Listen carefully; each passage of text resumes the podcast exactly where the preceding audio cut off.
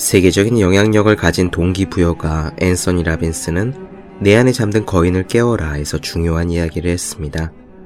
성공의 핵심은 고통스러운 과정을 즐거운 결과와 연결하는 능력에 달려 있다.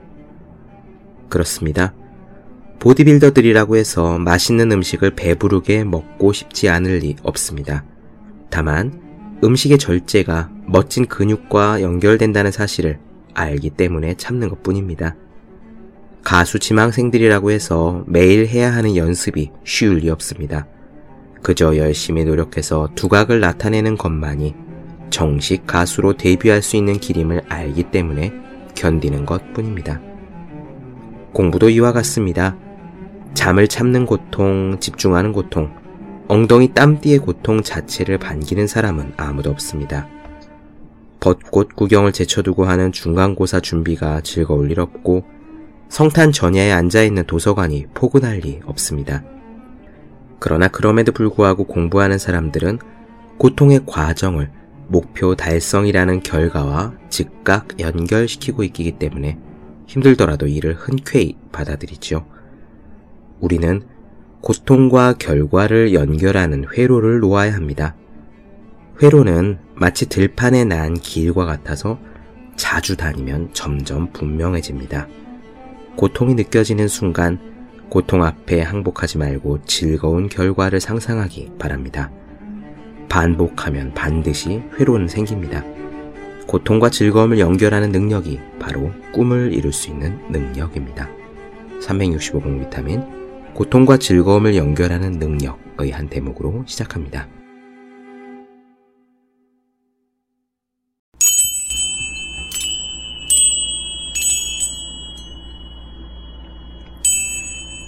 네, 안녕하세요. 본격 공부 자극 팟캐스트 서울대는 어떻게 공부하는가 한지우입니다. 벌써 한 10년도 더 지난 일이네요. 제가 대학교 다닐 즈음에 그때 싸이월드가 굉장히 유행했습니다. 그 시대를 살아오신 분들은 당연히 다 아시겠죠? 지금 정말 많은 사람들이 페이스북이나 인스타그램을 하듯이 그리고 트위터를 비롯한 SNS 계정을 하나쯤은 다들 가지고 계시듯 그때는 싸이월드 미니 홈피를 하나씩 가지고 있는 것이 아주 보통의 일이었습니다. 저는 지금도 그렇고 그때에도 역시 SNS를 꾸미는 일, 그러는 데는 좀 서툴렀지만 그래도 대세에 뒤떨어지지 않기 위해서 미니 홈피를 하나 갖고는 있었거든요. 그리고 그 싸이월드에는 일촌이라는 기능이 있었어요. 요즘 쓰는 다른 SNS에서 있는 뭐 이웃이라든가 친구라든가 혹은 팔로워라든가 뭐 그런 비슷한 개념입니다. 상대방의 미니홈피에 들어갈 수도 있고 직접 쪽지를 보낼 수도 있고 대강 그런 관계가 이웃이라고 생각하시면 되겠어요. 제가 한 번은 이런 일이 있었습니다. 책을 읽다가요. 그 책이 너무너무 좋았어요. 그래서 싸이월드 미니홈피에 들어가서 제 모든 이웃에게 그러니까 그때는 단체 쪽지 같은 거를 날릴 수 있는 기능이 있었던 걸로 그렇게 기억하는데 제가 제 모든 이웃들에게 단체 쪽지를 보냈습니다. 내가 책을 한 권 읽었는데 너무너무 좋다. 이 책에서 어떻게 살아야 할지 대단한 힌트를 얻은 것 같다. 여러분들도 한 번쯤 꼭 찾아보기를 간곡히 바란다. 라고 썼습니다. 그때 많은 답쪽지들이 날아왔어요. 그런 식의 열정적인 추천은 처음 받아보았다. 책 추천 고맙다. 뭐 그런 식의 답장이었는데, 사실 뭐, 저도 누구에게 아주 강도 높게 책을 추천하고 그런 적이 그때까지는 한 번도 없었으니까요. 그것이 저의 첫 번째 책 추천이었던 걸로 기억합니다. 한 10년 전쯤 일이에요. 바로 그 책이 유명한 심리학자 미하이, 칙센트 미하이가 쓴 몰입의 즐거움이라는 얇은 회색 책입니다. 저는 그때 도서관에서 이 몰입의 즐거움이라는 작은 책을 읽고요. 얼마나 기뻤던지, 어떻게 살아야 내가 행복한 삶을 살 수 있겠구나. 그리고 어떻게 살아야 내가 의미 있는 삶을 살 수 있겠구나. 그리고 어떻게 살아야 다른 사람과 나 자신을 비교하는 삶에서 벗어나서 나에게 정말 중요한 것이 무엇인지 그것들을 꽉 잡고 살아갈 수 있겠구나 하는 해답을 얻었습니다. 그런 책이었기에 제가 너무너무 기뻐서 단체 쪽지를 보내기도 했던 거죠. 오늘부터 여러분들께 나누어 드릴 책은요, 바로 이 책입니다. 미하이, 칙센트 미하이가 지은 몰입의 즐거움이란 책인데, 제가 여기 있는 내용들을 상세하게 많이 설명해서 나누어 드릴 생각이지만, 관심 있으신 분들은 도서관 혹은 서점에서 꼭 구해서 읽어보시기를 예나 지금이나 똑같이 강력히 추천드릴 수 있습니다. 우선요, 칙센트 미하이라는 어려운 이름을 가진 이 학자 소개를 잠깐 할게요. 이분은 시카고 대학의 심리학과 교수님인데 아주 세계적인 석학입니다. 긍정 심리학계를 이끄시는 분이고요. 이분이 학술적으로 이름을 붙인 개념이 하나 있습니다. 그게 바로 flow라는 말이고요. 우리말로는 보통 몰입이라고 번역합니다. 칙센트미하이는 원래 Flow라는 책을 먼저 썼어요. 꽤 두꺼운 책입니다. 한 5, 600페이지 되려나요? 그 책도 제가 집에 있는데 그 Flow란 책을 내놓고 나서 거기에 있는 내용 중에서 보다 일반인들이 두루 읽을 법한 내용을 따로 추려서 얇게 써낸 것이 바로 몰입의 즐거움. 영어 원제로는 Finding Flow입니다. 몰입의 즐거움 책도 좋지만 보다 두꺼운 Flow라는 책도 좋거든요. 만약 관심 있으신 분들은 이 몰입의 즐거움 얇은 책을 먼저 읽어보신 후에 더 상세한 내용을 알기 위해 두꺼운 책 Flow를 찾아보시는 것도 좋을 것 같아요. 이 몰입의 즐거움이라는 책 안에는 여러 가지 삶에 대한 힌트들이 들어 있습니다.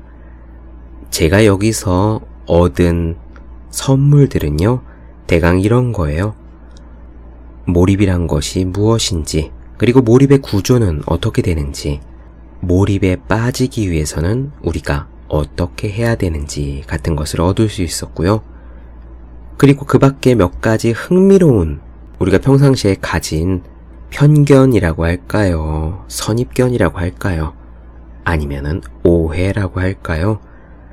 그런 것들에 대한 색다른 생각도 얻을 수 있었습니다. 이를테면요. 일이나 공부에 대해서요. 우리가 보통 그런 것들은 하기 싫다라고 생각하는데 사실은 그렇지 않다는 것. 일이나 공부가 오히려 몰입에 빠지기 좋은 구조를 가지고 있다는 거. 그 사실을 알 수 있었고요. 그리고 마지막으로 이 책을 읽으면서 왜 소파에 앉아서 리모컨을 들고 TV 앞에서 멍을 때리는 행동이 별로 좋지 않은 건지, 컴퓨터 앞에서 마우스를 딸깍거리며 여기저기 웹사이트를 그냥 정신없이 돌아다니는 것이 왜 자꾸 우리가 그런 행동을 하게 되는지, 우리는 왜 나가서 농구를 하든 악기를 배우든 무언가 가치 있고 생산적인 여가 활동들도 많은데 그런 것을 하지 않고 그저 영화를 다운받아 보거나 케이블 TV에서 홈쇼핑 채널을 보는 것으로 만족하는지 그런 것들에 대한 나름의 해답을 얻었습니다. 오늘부터 며칠간 나눠드릴 이 내용을 들으시면은 여러분들께서도 그 부분에 대해 어느 정도 이해하실 수 있을 거라고 생각해요. 방송을 준비하기 위해서 10년도 지난 책, 이 몰입의 즐거움을 다시 꺼내서 읽으니까 종이는 누렇게 발에 있고 10년 전에 제가 여기저기 빼곡하게 그어 놓았던 파란색 밑줄과 메모가 저를 맞이했습니다. 다시 읽어도 굉장히 좋았고요. 역시 방송을 나눠드리는 이 순간에도 무척 기분이 좋습니다. 바로 시작해 볼게요. 몰입의 즐거움은 시인 오든의 이런 시귀로 시작합니다. 참다운 삶을 바라는 사람은 주저 말고 나서라. 싫으면 그뿐이지만 그럼 당신은 묘짤이나 보러 다니든가.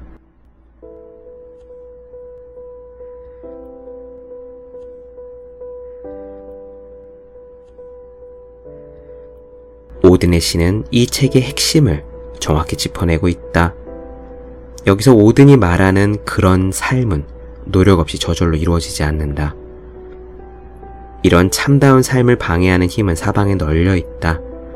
자칫 마음을 놓았다가는 거기에 노란하기 십상이다. 생물은 몸에 박힌 유전 물질을 본능적으로 어떻게 해서든 퍼뜨리려고 애쓴다. 문화는 인간이라는 생명체를 통해 자신의 가치관과 제도를 널리 전파하려고 한다. 타인들은 자꾸 나를 누르고 주도권을 주려고 한다. 나야 어떻게 되건 말건 관심을 기울이지 않는다. 우리는 살아가면서 다른 누군가로부터 도움을 받을 수 있으리라는 기대를 버려야 한다. 삶의 길은 자기 스스로의 힘으로 발견할 수밖에 없다. 그런데 여기서 말하는 참다운 삶이란 무엇일까? 나는 예언자나 신비주의자처럼 말할 생각은 없다. 하루하루 살아가면서 우리가 맞닥뜨리는 평범한 사건들, 즉, 일상생활에 초점을 맞추면서 구체적으로 피부에 와닿는 예를 들기 위해 애를 쓰고 싶다. 바람직한 삶이 어떤 것인지를 알려면 구체적인 데서 출발하는 것이 좋을 듯하다. 여러 해 전, 난 학생들을 데리고 기관차 공장을 견학했다. 경납고처럼 거대한 중앙 공장은 어찌나 먼지가 많고 시끄럽던지 고래고래 악을 써야 겨우 말소리가 들릴 정도였다. 그곳에서 일하는 용적공들의 대다수는 자기가 하는 일에 애정이 없었고 시계만 보면서 빨리 퇴근 시간이 오기를 기다렸다. 그리고 일단 퇴근하여 공장문을 나서면 근처 술집으로 우르르 몰려갔다. 좀 더 적극적인 행동파들은 아예 자동차를 몰고 드라이브에 나섰다. 그런데 안 그런 사람이 한 명 있었다. 그는 조라는 이름의 60대 초반 남자였는데 크레인이면 크레인, 컴퓨터 모니터면 모니터, 그 공장 안에 있는 기계 설비의 구조를 모조리 독학으로 꿰뚫은 사람이었다. 그는 못 고치는 기계가 없었다. 고장난 기계를 붙들고 말썽의 원인을 밝혀내어 기어이 수리해야 직성이 풀리는 사람이었다. 집에서도 가만히 있는 법이 없었다.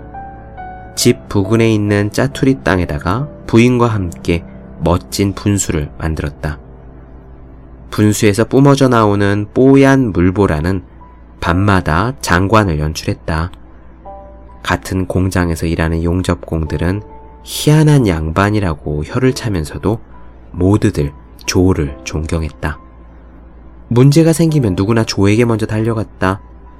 직원들은 그가 없으면 공장 문을 닫아야 할 판이라고 이구동성으로 말했다.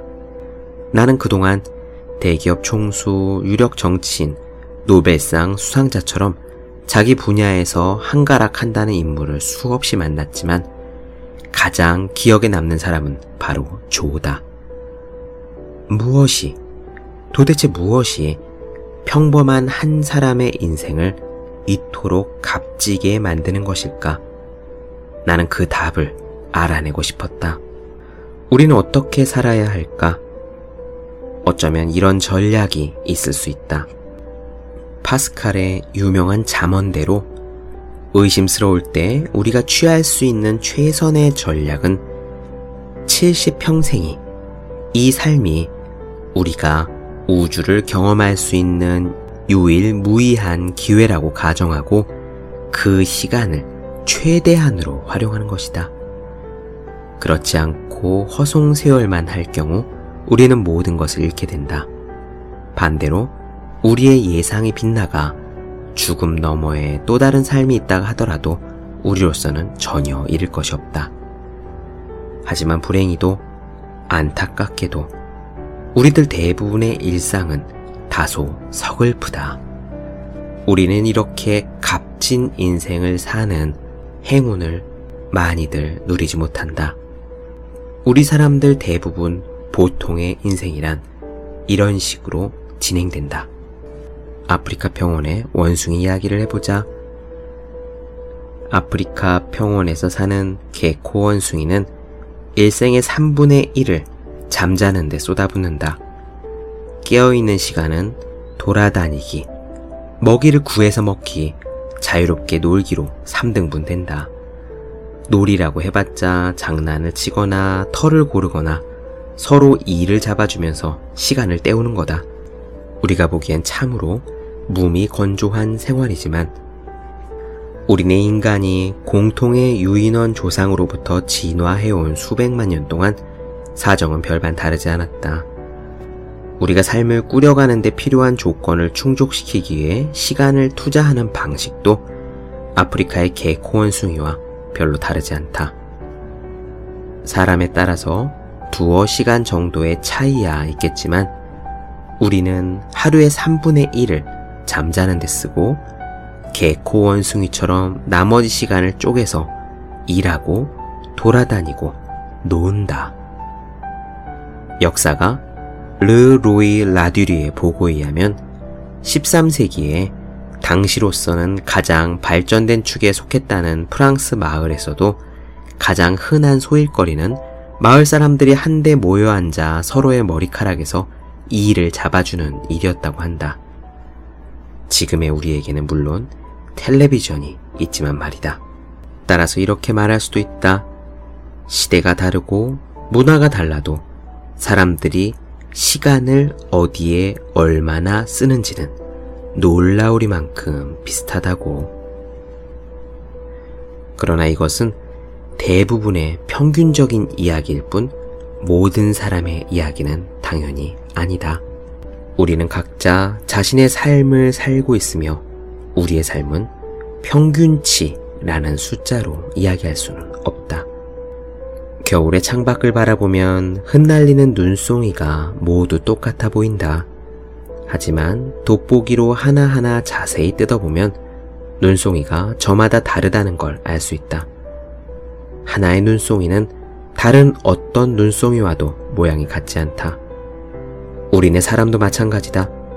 우리는 한 사람이 인간이라는 사실만으로도 그가 어떤 경험을 하게 될지 사실 대충은 예상할 수 있다. 만일 그가 미국 어느 지역에 어떤 부모 밑에서 태어났는지를 알면은 우리가 그 사람에 대해서 짐작할 수 있는 내용은 더 많아진다. 하지만 모든 정보를 알고 있고 모든 환경을 알고 있고 모든 외적인 변수를 파악했다 하더라도 한 개인의 삶이 어떻게 흘러갈지 정확히 예측하는 것은 불가능하다. 우연히 터진 사건이 한 사람의 진로를 엉뚱한 방향으로 바꾸어 놓는 경우도 있지만 그것보다 더 중요한 것은 정말 더 중요한 것은 사람이란 모처럼 굴러 들어온 복을 걷어 차버리는 결정을 내릴 수도 있고 반대로 아주 아주 불우한 환경을 극복해낼 수도 있는데 바로 이러한 기적을 가능케 하는 것이 우리의 마음이며 그 마음이란 것은 바로 누구에게나 있다는 사실이다. 다시 한번 이야기해보자. 물론 우리는 인류의 일원이다. 즉, 특정한 문화나 사회의 성원이기 때문에 반드시 따르지 않으면 안 되는 엄격한 제약 조건이 있다는 뜻이다. 그러나 개인이 선택할 수 있는 공간은 어느 정도 열려 있고 그 속에서 우리는 시간을 배분할 수 있다.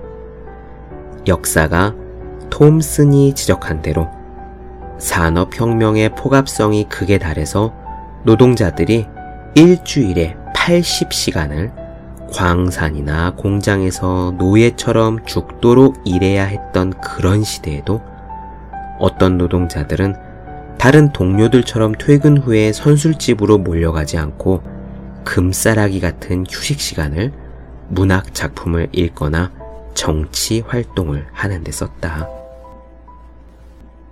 네, 그렇습니다. 요컨대 칙센트 미아이가 이야기하는 것은 우리들 각자의 삶이 어떻게 진행될 것인지 대강 거시적인 평균치, 그러니까 어떤 시대에 어떤 나라의 어느 도시에서 어느 정도 소득이 있는 부모 아래에 태어났느냐 정도로 대강의 평균치를 예상할 수는 있지만 그것이 모든 사람들에게 꼭 들어맞는 것은 당연히 아니며 우리들 개개인은 하나하나의 눈송이처럼 돋보기로 가만히 들여다봤을 때 각자만의 개성과 서로 다른 삶을 살아가게 되어 있다는 그런 이야기입니다. 우리들 각자가 모두 눈송이라고 할 때 우리들 인생의 결정을 어떤 모양으로 맺을 것인가에 대해서 그러니까 어떻게 해야 참다운 인생을 살 수 있고 정말 값진 삶으로 우리의 8, 90 평생을 만들어갈 수 있느냐에 대해서 직센트 미아이는 그러한 결정의 선택권이 바로 마음에 있는 것이며 다행히도 그 마음은 우리들 누구나 갖고 있는 바로 그것이다 라고 지적하고 있죠. 저 역시 칙센트 미아이가 이야기한 앞에 60대 초반의 조라는 평범한 공장 노동자가 무척 인상적이었습니다. 이 칙센트 미아이는 세계적인 석학이기 때문에 정말 노벨상 수상자라든지 유명한 정치가라든지 이름만 대면 알 법한 그렇게 유명한 사람들을 두루 만나봤음에도 불구하고 자기가 평생 살아오고 연구하면서 만난 사람 중에서 바로 이 평범한 공장 노동자인 조라는 사람이 가장 인상적이었다라고 이야기하고 있어요.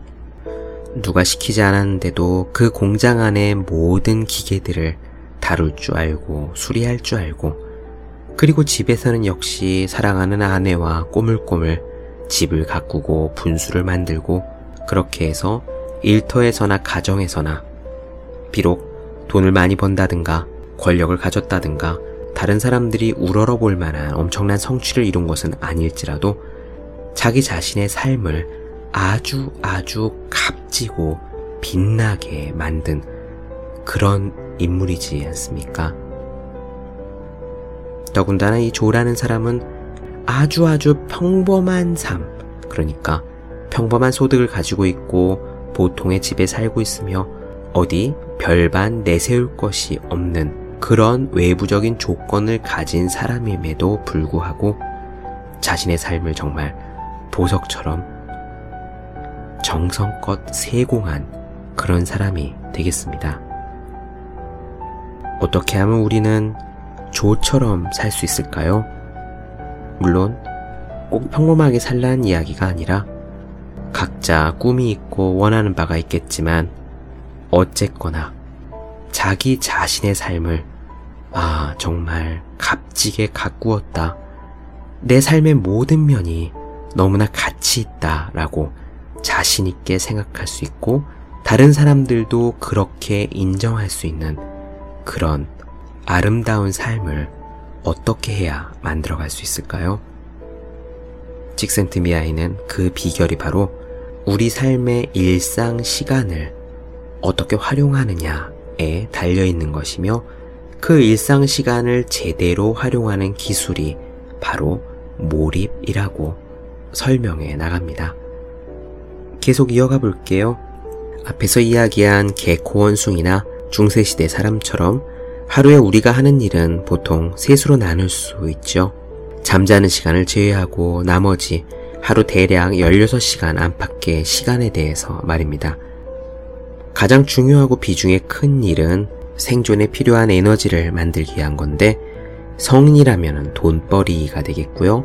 학생이나 수험생이라면 바로 공부가 되겠습니다. 이 부분을 생산 활동으로 부르기로 합시다. 이 생산 활동에는 일이나 공부가 보통 들어가는데 우리나라 같은 경우에는 법적으로 일주일에 40시간 그리고 하루에 8시간을 근무하도록 되어 있죠. 물론 실제 노동 시간은 그것보다 상당히 깁니다만 일단 노동법에서 정한 대로 하루 8시간이라고 생각해 봅시다. 일주일에 40시간, 하루 8시간. 이거를 적다고 봐야 할까요? 많다고 봐야 할까요? 그것은 비교 대상을 무엇으로 삼느냐에 따라 좀 달라집니다. 인류학자들의 보고에 따르면요. 오히려 브라질 밀림이나 아프리카 사막에 거주하는 부족들처럼 그렇게 기술적으로 아주 낙후한 사회에서 그런 사회에서는요. 생계를 위해 성인 한 사람이 투자하는 시간이 그러니까 수렵하고 채집하고 먹이를 구하는 그런 시간이 하루에 길어야 4시간을 넘지 않는다고 해요. 숲속으로 들어가 자급자족을 하며 살았던 월드네 작가 소로우도요, 책에서 그런 이야기를 했습니다.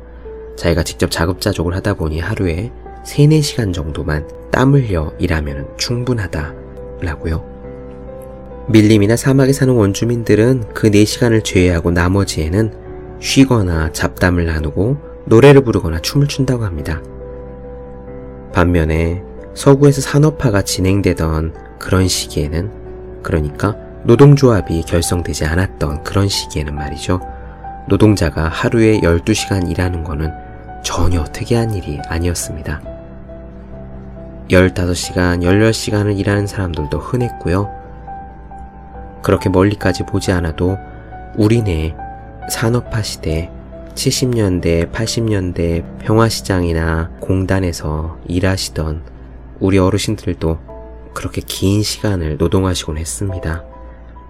따라서 뭐 현재 하루 8시간 노동이라는 것은 양 극단의 대강 가운데 정도 되겠다라고 볼 수도 있겠네요. 이렇게 전체 일과 중에서 가장 큰 비중을 차지하는 것은 생산 활동이고 두 번째로는 유지 활동이 있습니다. 요리, 설거지, 장보기, 식사하기, 몸 단장, 즉 씻거나 옷을 입는 거, 그리고 뭐 출퇴근 시간 같은 것들이 포함되죠.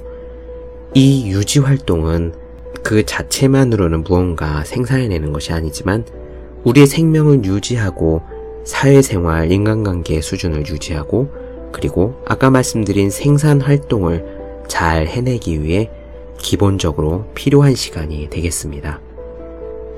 이렇게 생산 활동과 유지 활동을 제외한 시간이 바로 여가 활동이에요. 이 책이 쓰여진 것이 1990년도쯤 되기 때문에 시기를 감안하셔서 들어주시면 되겠습니다. 직센트 미아이가 꼽은 여가 활동은 TV, 독서, 취미 운동, 영화 보기, 담소 교재, 휴식, 혹은 빈둥거리기 같은 것이 있는데 요즘으로 치면은 여기에 커다란 비중으로 PC와 스마트폰 혹은 게임 같은 것이 들어갈 거예요. 아무튼 우리는 이 생산과 유지 활동에 들어가고 남은 자유 시간, 곧 여가 시간에 전체 시간의 대강 4분의 1 정도를 쏟는다고 합니다. 이어서 읽어보겠습니다. 사람은 아무 할 일이 없을 때 비로소 자신의 잠재력을 깨달을 수 있다고 고대 사상가들은 주장했다. 그리스 철학자들에 따르면 학문, 예술, 정치 같은 자기 개발 활동에 시간을 투여할 수 있을 때만 우리는 진정한 인간이 된다고 한다. 실제로 학교를 뜻하는 영어 스쿨은 여가를 뜻하는 그리스어 스콜레아에서 나온 것인데 여가를 가장 잘 활용하는 것이 곧 학문하는 길임을 알 수 있는 대목이다. 하지만 불행하게도 이러한 이상은 좀처럼 실현되기 어렵다. 현대사회에서 개인의 자유시간은 세 가지 주요 활동에 의해 점령당하고 있는데 이것들은 그리스 학자들이 염두에 둔 이상과는 하나같이 거리가 멀다. 첫째는 대중매체다. 대부분은 TV 시청이고 극히 일부가 신문과 잡지 읽기다. 둘째는 담소, 즉, 지인들과 수다를 떠는 것이며, 셋째는 자유시간을 능동적으로 활용하는 것이어서 고대인의 이상에 그나마 근접하였다고 할 수 있는 것들, 바로 운동, 음악 감상, 영화 감상, 외식 같은 취미 활동이다. 네, 이 부분은요, 90년대쯤에 미국에서 조사한 그 내용을 바탕으로 한 거고요. 요즘으로 치면은 이 여가 활동에 스마트폰과 PC가 들어간다 생각하면 되겠습니다. 하지만 본질적으로는 별로 바뀌지 않았다고 저는 그렇게 생각합니다. 스마트폰이든 PC든 TV 시청이든 말이죠. 다 수동적인 여가 활동에 대략 속하고요. 이러한 수동적 여가 활동 속에서 주어지는 몰입이라는 거. 그러니까 우리가 모두의 마블 게임을 한다든지 애니팡을 한다든지 간에 그런 게임을 할 때 들어가게 되는 몰입 상황은 외부로부터 주어지는 자극에 의한 것이거든요. 비록 기술이 발달돼서 우리는 지금 손바닥만한 스마트폰과 태블릿으로 아주 화려한 게임을 하고 있지만 여가 시간을 즐기는 구조라는 면에서는 특히 수동성이라는 면에서는 과거나 큰 차이가 없을 수도 있습니다. 지금 말씀드리는 이 내용은 앞으로 책의 내용을 설명드리면서 이해하시게 될 거예요. 어떻게 살아야 하는가에 대해서 칙슨트미아에는 결국 이렇게 결론을 짓습니다. 결국 우리 삶의 성격은 우리가 직업적으로 하는 일에 그리고 이미 가지고 있는 것들을 유지하도록 애쓰는 노력에 마지막으로 그리고도 남는 시간에 버리는 활동에 좌우된다고 보아도 무리는 아니다. 우리의 삶은 이러한 기본 좌표 안에서 펼쳐지며 우리가 보낸 하루하루를 모두 더했을 때 그것이 형체가 없는 안개로 사라져 버리느냐 아니면은 예술 작품에 버금가는 멋진 모습으로 변하느냐 그것은 바로 우리가 어떤 일을 선택하며 어떤 일에 시간을 투자하고 그 일을 어떤 방식으로 하느냐에 달려 있다. 네, 마지막으로요.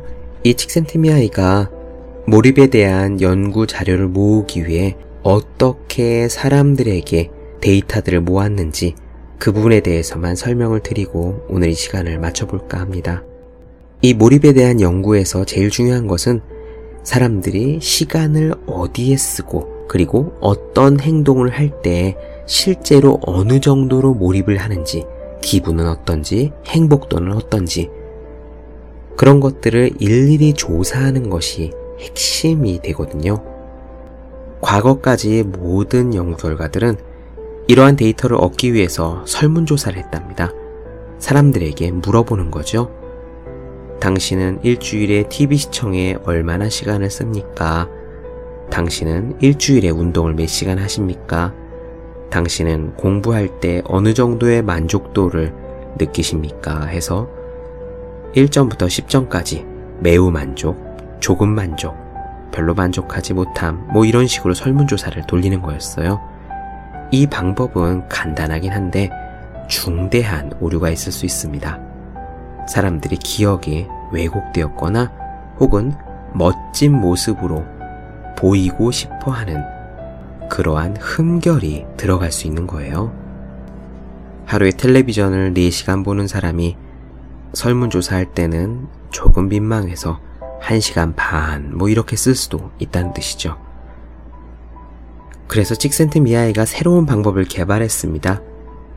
경험 추출법, 즉, Experience Sampling Method 라고 불리는 더 줄여서 ESM이라고 부르는 방식을 찍센트 미아이가 개발했대요. 70년대 초반에 시카고 대학에서 개발한 방법인데 그 방법이 아주 재미있습니다. 간단히 설명드리면 이래요. 사람들에게 호출기, 그러니까 뭐 연락할 수 있는 삐삐 같은 것을 배부하는 거죠. 그리고 하루를 2시간 단위 토막으로 쪼갭니다. 12시부터 2시까지, 2시부터 4시까지, 4시부터 6시까지, 뭐 이런 식이에요. 그래서 신호를 보내는데 한 토막 안에서 예고 없이 불시에 보냅니다. 이를테면 12시에서 2시 사이에 1시 반쯤 뭐 한 번 보내고 2시부터 4시 사이에는 2시 15분쯤 보내고 4시부터 6시 사이에는 5시 정각에 보내고 이런 식으로 불시에 보내요. 그러면은 신호를 받은 사람은 받은 즉시 그때 자기가 어디에서 무엇을 하고 있고 무슨 생각을 하고 있으며 누구와 함께 있고 그 순간 자기의 심리 상태가 어떠한지를 점수로 평가합니다. 가령 내가 지금 얼마나 행복한지, 얼마나 집중하고 있는지, 어떤 충동을 느끼는지 등을 평가해서 적어 놓는 거예요. 이렇게 수시로 적어 놓다 보니 주말이 되면 한 사람이 일주일간 기입한 소책자의 분량이 무려 56쪽에 달한다고 합니다. 그 소책자를 보면은 그 사람이 일주일 동안 하루하루 무슨 일을 했고 어떤 경험을 했는지가 마치 영화 필름처럼 생생히 쓰여져 있다고 해요. 연구진들은 바로 그걸 보면서 어떤 사람이 아침부터 밤까지 매일 어떤 활동을 했는지 그리고 그 활동에 대해서 어떤 감정을 느꼈는지 같은 것들을 취합할 수가 있었고요. 직센트미아이는 이 연구를 위해서 2,300명가량의 사람으로부터 7만 장이 넘는 데이터를 모았으며 다른 나라 대학들이 모아놓은 자료를 합치면 그 양이 3배가 넘었다고 합니다. 이러한 방대한 연구 조사를 바탕으로 칙센트미하이는 flow라는 개념을 탄생시킨 거예요. 오늘은 여기까지 말씀을 드리고요. 다음 시간부터 계속 이어서 flow, 몰입이란 것이 무엇인지, 어떻게 해야 몰입 속으로 빠져드는지, 그리고 일과 몰입에는 어떤 관계가 있는지, 공부와 몰입에는 어떤 관계가 있는지, 여가 시간을 보다 가치 있게 활용하려면 어떻게 해야 되는지 등등의 내용들을 순차적으로 나누어 드리도록 하겠습니다.